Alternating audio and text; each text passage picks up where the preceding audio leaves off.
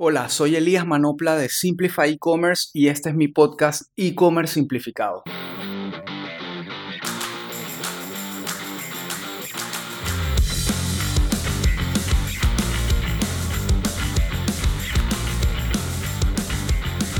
Hola, soy Elías de Simplify y en este nuevo episodio del podcast te quiero hablar de un tema súper importante y es una de las maneras en que puedes hacer crecer tu e-commerce o tu negocio en línea. Se dice que hay básicamente tres indicadores que ayudan a que tu negocio realmente crezca. Uno es la cantidad de nuevos clientes que puedas traer a tu tienda en línea. El segundo, el valor de tu ticket promedio de compra.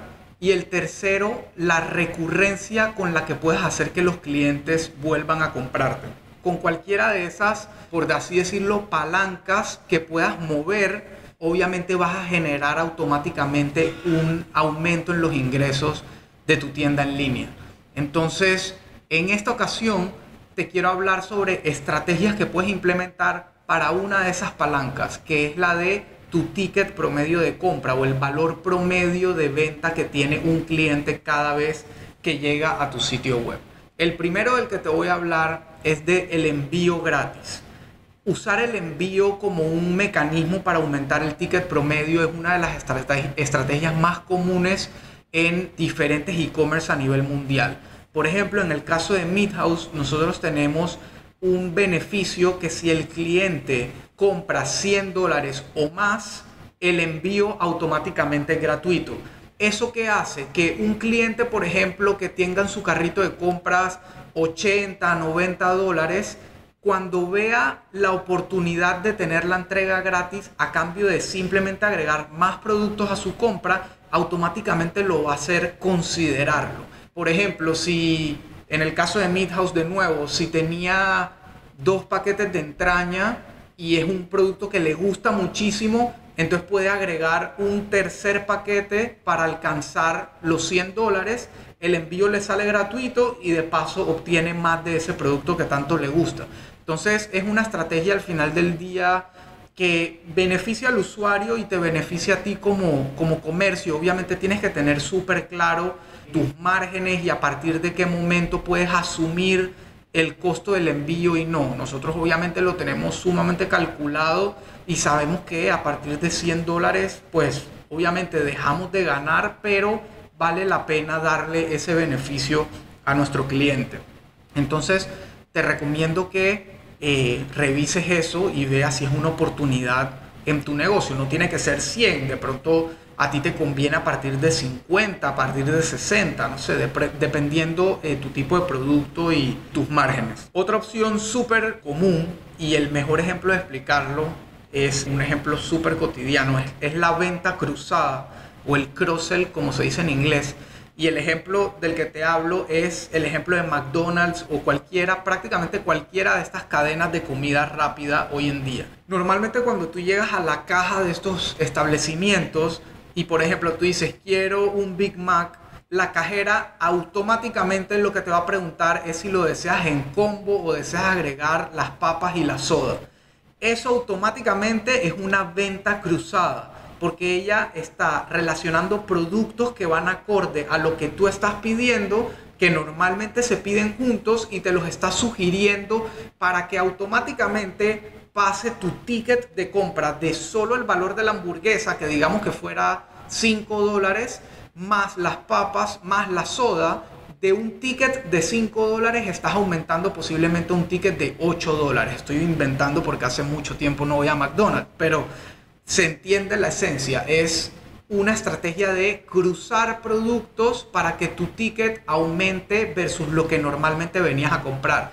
Digamos, volviendo al ejemplo de Midhouse, yo puedo, por ejemplo, a un cliente que agrega varios productos de carne a su carrito de compras, al momento que está a punto de pagar, preguntarle si le interesa un chimichurri o un acompañamiento, algo que vaya de la mano con los productos que compró que, o que está a punto de comprar para, que, eh, para incentivarlo a agregar esos productos que posiblemente incluso se le estaban olvidando y automáticamente eso me ayuda a aumentar mi ticket promedio de compra.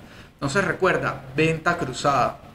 La siguiente es el upsell, que en español no sé si existe un término para eso, pero básicamente es como aumentar de valor lo que ya el cliente lleva en su carrito de compras, pero no necesariamente con productos diferentes, sino con el mismo producto. Y creo que es mejor explicártelo de nuevo con un ejemplo. Si volvemos al caso de McDonald's, un upsell es cuando te ofrecen agrandar la soda o agrandar las papas. Sigue siendo el mismo producto, pero le estás aumentando el valor por el simple hecho de consumirlo en un tamaño más grande. Eso es un upsell. Entonces, en el tema de e-commerce, por ejemplo, volviendo a Meat House, si una persona agrega un paquete de entraña, yo le puedo ofrecer automáticamente que agregue uno o dos paquetes adicionales del mismo producto a cambio de un porcentaje de descuento para que le haga sentido y le valga la pena aumentar considerablemente su compra. Entonces esto lo puedes hacer casi que con cualquier cosa, lo ves.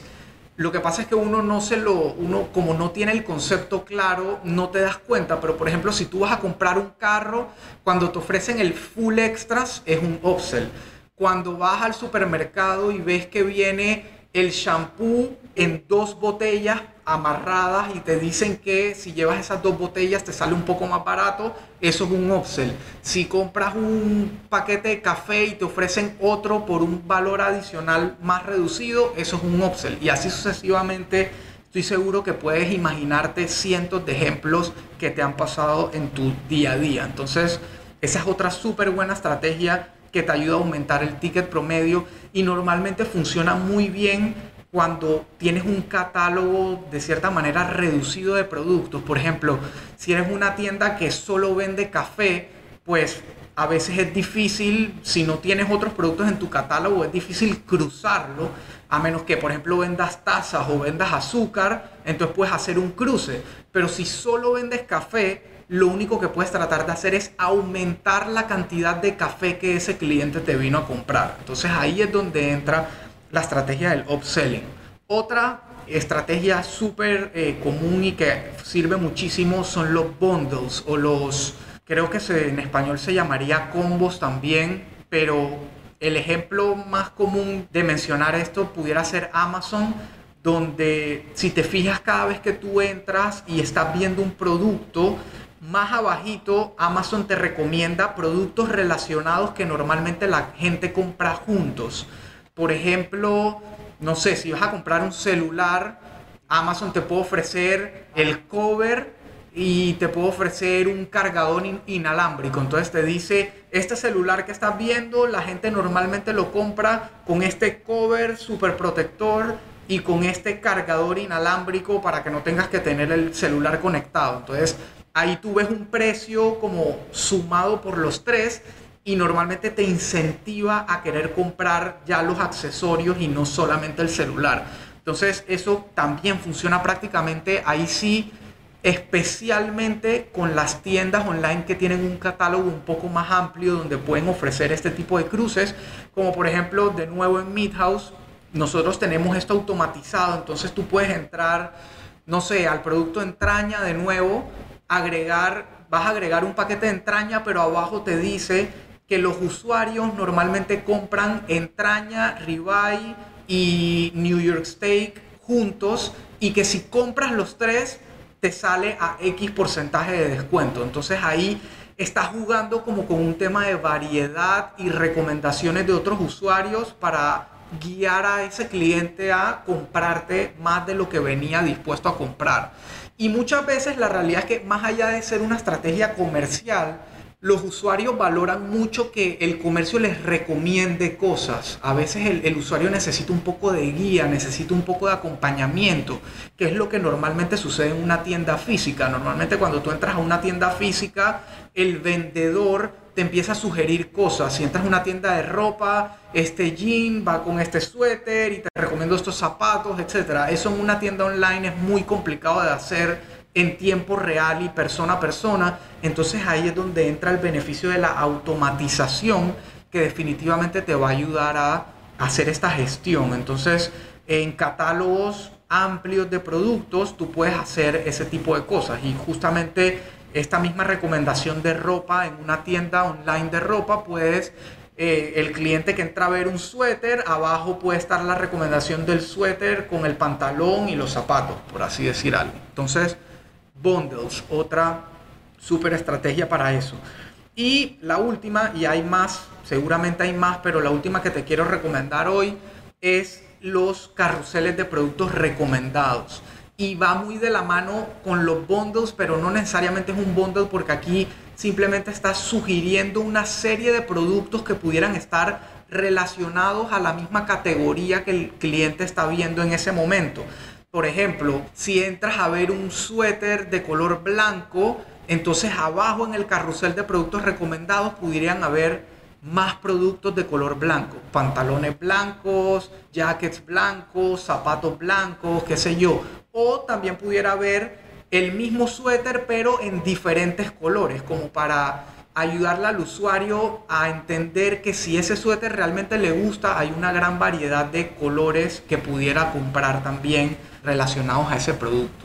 Así que productos recomendados definitivamente es algo que siempre funciona muy bien que acompaña muy bien la experiencia de compra eh, eh, a lo largo del recorrido de tu cliente por tu sitio web y es algo que definitivamente debes tener implementado. Entonces, algunas cosas que debes considerar cuando empieces a implementar estas estrategias. Lo primero definitivamente que tu plataforma sea amigable y te permita hacer este tipo de, automatizaciones o integraciones. Lo normal es que esto lo implementes utilizando aplicaciones o, o plugins adicionales que instalas en tu plataforma de e-commerce. Por ejemplo, en el caso de Shopify, que es la que nosotros en la agencia utilizamos y le recomendamos a todos nuestros clientes y usamos en Midhouse y usamos en otros negocios. En Shopify hay una amplia gama de aplicaciones que puedes instalar que varían en precio, en beneficios, en dificultad de configuración, en fin. Igual siempre puedes pedirle a tu proveedor o a, un partner que te ayude a instalarla y a implementarla, pero definitivamente tienes que buscar la aplicación o el plugin que más se adapte a lo que quieras lograr. Y asimismo, por ejemplo, hay plugins que en un mismo plugin te ofrecen el cross-sell y el upsell, o sea, la venta cruzada y el upsell en un mismo plugin. Puedes configurar ambas cosas. Hay, otros, hay otras aplicaciones que te brindan el plugin de bundles, por ejemplo, que hacen, emulan prácticamente lo mismo que Amazon. Lo puedes ver en la página de Midhouse, puedes entrar y revisarlo. Y asimismo también hay aplicaciones incluso que te ayudan a automatizar un mensaje para recordarle a tu cliente que a partir de cierto monto puede obtener el envío gratis. Eso también se puede automatizar y lo puedes hacer utilizando una aplicación. Y los carruseles de productos recomendados, también hay plugins y aplicaciones para implementarlo pero hoy en día te diría que casi todos los templates o plantillas para diseñar tu tienda online vienen preparados con ese tipo de carruseles de recomendación. Quizás si estás en el proceso de empezar a crear una tienda en línea, eh, asegúrate o dile a tu proveedor que se asegure de tener la capacidad de ofrecer productos recomendados en tu tienda online. Otra cosa que debes tener en cuenta, obviamente, desde el principio, que es un tema más como de planeación, es tener claro cuáles son los productos que vas a utilizar para jugar con estas estrategias y con qué otros productos los vas a cruzar. O sea, antes de instalar lo que sea o, antes de empezar a configurar esa aplicación de venta cruzada o de cualquier otro, ten claro qué es lo que vas a cruzar. Como por ejemplo en Midhouse tenemos muy claro que la carne va con chimichurri o con alguna salsa, o que las wings, por ejemplo, van con salsa barbecue y así sucesivamente. Entonces, ten claridad de qué es lo que los usuarios normalmente compran juntos o qué es lo que tú quisieras que un usuario compre en conjunto con tu producto. Muchas veces los clientes o los usuarios cuando llegan a tu tienda por primera vez es mucho más fácil que se decidan por un producto normalmente de valor más económico porque sienten que están corriendo un riesgo. Entonces, es súper importante que esos productos que tú tienes identificados de menor valor, que son los que con más frecuencia se venden, esos son los principales productos a los que les tienes que crear esta serie de estrategias de venta cruzada o de upselling o de bundle, etcétera, porque son los que son más propensos a que el usuario los agregue al carrito y vean las recomendaciones que tú le puedas hacer.